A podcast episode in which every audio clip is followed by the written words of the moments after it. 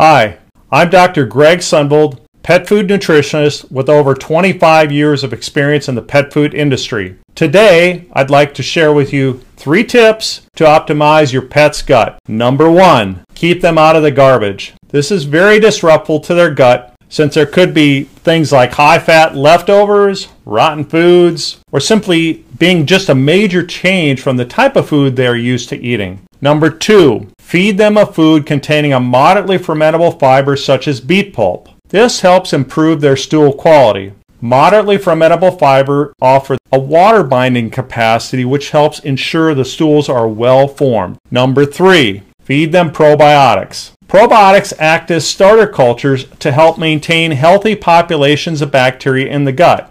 Please join us next week where Elon Sudberg will be talking to us about choosing the correct pet supplements. Until then,